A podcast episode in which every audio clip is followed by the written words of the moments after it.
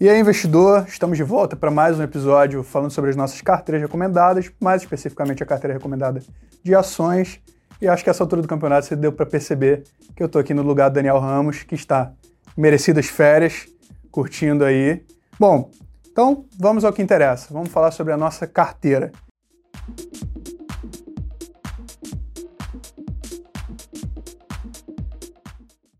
É, a nossa carteira fechou o mês aí com um acumulado no ano de 22,6%, em comparação com 5,5% do IBOV, e aí só reforça é, que é uma das carteiras mais resilientes do mercado aí, constantemente performando no top 3. Então, Júlia. Então, antes de falarmos sobre a carteira recomendada para esse próximo mês de setembro, eu vou só lembrar um pouquinho alguns fatores macroeconômicos que permearam o mundo e Brasil também em agosto. Então a gente teve como destaque o simpósio de Jackson Hole, onde grandes presidentes e economistas de bancos centrais se reúnem para falar sobre medidas fiscais, político-econômicas que eles deveriam tomar ou o entendimento que eles têm para os próximos passos da economia. E entendeu-se que dentro do discurso né, do presidente do Banco Central americano, as taxas vão se manter é, crescentes até que se veja convergir ou um início de reação da população para 2% como a inflação. Esse é o destaque principal. No cenário interno, a gente teve a volta dos parlamentares.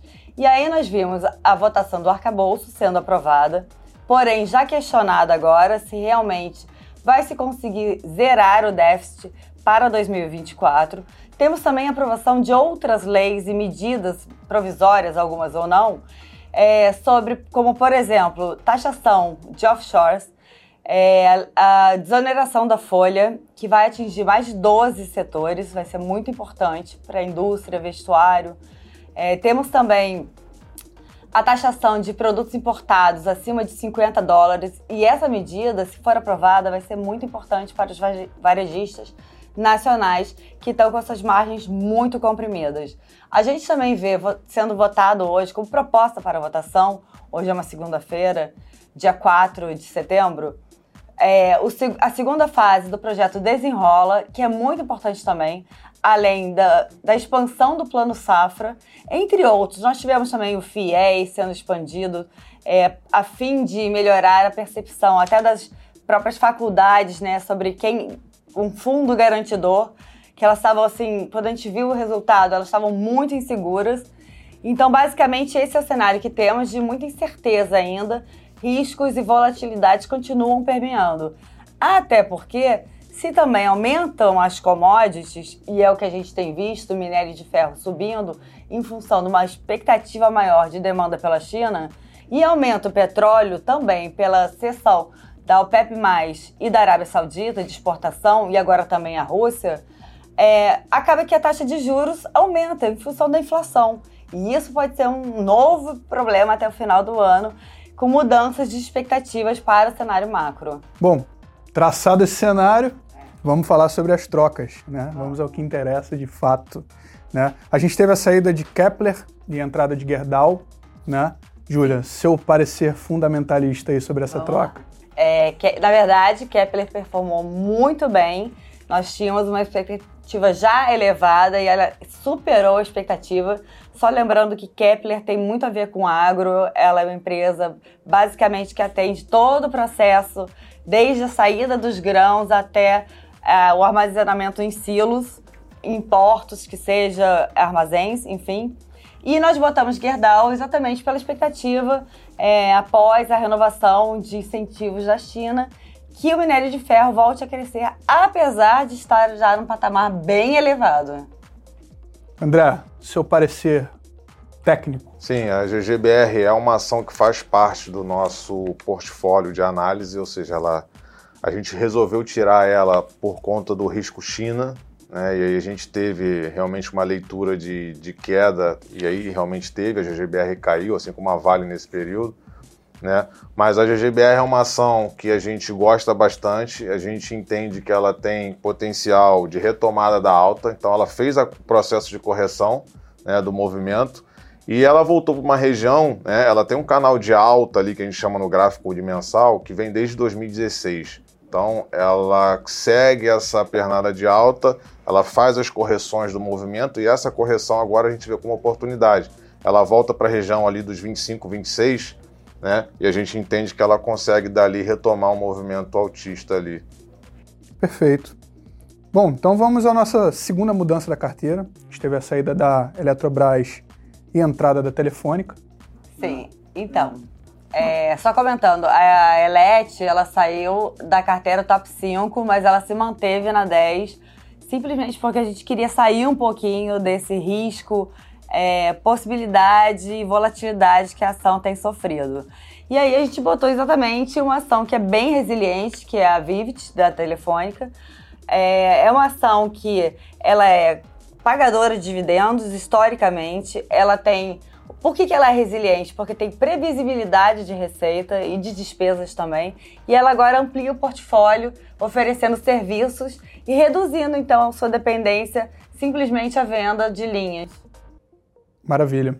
André, seu parecer. A Vivit é um papel defensivo também.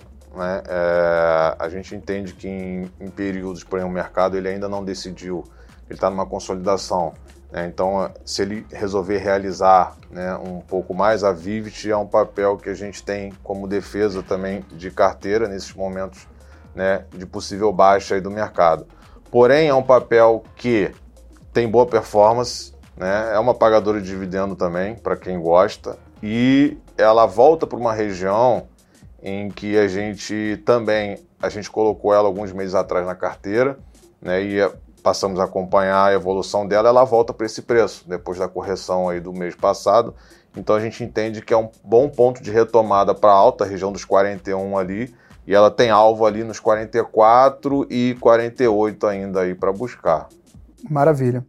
Então vamos à nossa terceira e última mudança, né? A gente tem a saída do grupo Soma e a entrada da VEG. Então, é, o grupo Soma, na verdade, foi uma grande decepção e Inclusive, a gente, nós é, não esperávamos isso e, e, continuamos achando que o case é, tem potencial. O resultado não veio com perfeição, mas veio assim levemente abaixo do esperado. É muito em função do já esperado é, entrada no portfólio de Ering, que realmente tem margens mais contraídas. Né? Então, eles estão tendo que investir na, na, na marca nova, mas assim, é uma, não há um entendimento ainda, claro, o porquê ela performou tão mal, talvez um PL maior que ela tem comparado às demais do setor de vestuário. Mas então a gente botou VEG, que é uma empresa que está sendo muito cotada porque ela fornece, ela, ela atende muitos setores, principalmente de energia renovável, é, além de elétrico. É, então a gente acha peças industriais, ela resolve realmente, ela traz é, várias questões para a empresa. A empresa vem com um problema, ela volta com o motor e conseguiu ajudar. Inclusive, ela tem grandes parcerias com a Gerdau também. Maravilha. André, sua visão aí sobre o papel. Bem, a Vega é um papel que a gente também gosta, né, acompanha já há algum tempo a performance dela. É um papel que tem um histórico de evolução muito bom, tanto dos seus resultados quanto em relação ao preço. Ou seja, ela sai de níveis muito baixos, lá 10 reais, e vem galgando né? Melhora, melhora, melhora, e aí a gente vê esse reflexo nos números do dia a dia. Então é um papel que também tem o potencial de continuidade da alta, né? E a gente entende que o preço que ela retorna agora, ela vem de uma correção também. Ela volta para uma região de compra no tempo maior, né? Ou seja, ela faz uma retração ali no mensal na média de 21, que é, é um ponto de compra que a gente chama, né? Na região dos 35 reais. Ela está um pouquinho acima, mas ela foi lá buscar os 35. Né? Então ela está num processo de retomada aí dessa alta até os 39 ali, 40. Maravilha. Eu só queria acrescentar uma coisa não menos importante da VEG, que eu deixei de falar, que ela tem diversificação também cambial, e aí para compor a carteira achamos necessário esse momento que realmente está de volatilidade. E também ela tem diversificação é, setorial, ou seja, ela tem negócios no México, em 126 países, então, também possibilita, se, há, se houver alguma questão geopolítica, é, que ela tenda ou migre seus produtos para outros lugares. Maravilha. Só lembrando aqui o investidor que aqui a gente só fala das trocas, né? E eu vou deixar a Júlia falar Como é que o investidor faz para ver a nossa carteira, Júlia? Então, a nossa carteira é composta por 10 ativos, mas a gente faz uma carteira dentro da carteira com 5 ativos que a gente acha que faz sentido. Não, não é um entendimento que individualmente eles vão performar melhor, mas em grupo os 5 fazem sentido. E aí, para você que quiser saber sobre análise gráfica de todas as ações que estão na carteira, você acessa o site da MyCap, abra sua conta gratuita e tem outros materiais também, inclusive. É, nós mandamos diariamente também comentários sobre as ações e agora trimestralmente sobre o resultado das empresas. Fora as outras carteiras que a gente tem por lá também. Ah, né? sim, claro. Nós temos BDR, temos dividendo, temos agora FIA. E a semanal também, que é de gráfico. Sim, só escolher. Maravilha. Então, até a próxima.